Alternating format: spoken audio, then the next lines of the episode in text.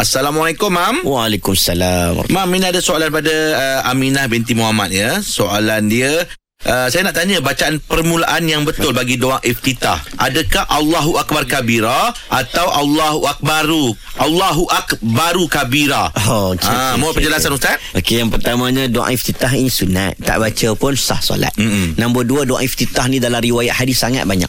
Ha? Banyak, ada yang bermula dengan wajah tuwajihya lilladhi, tak mula dengan Allahu Akbar.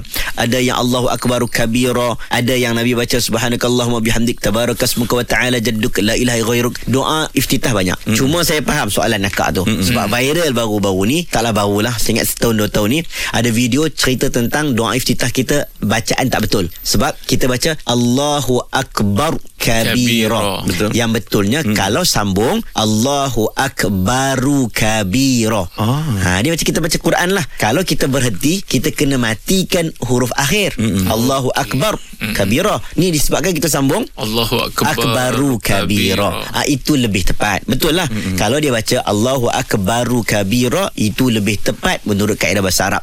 Tetapi doa iftitah dia tak sama macam baca Quran. Mm-hmm. Okey, dia doa.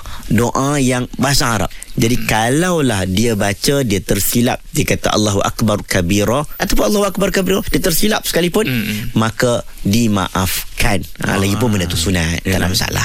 Hmm.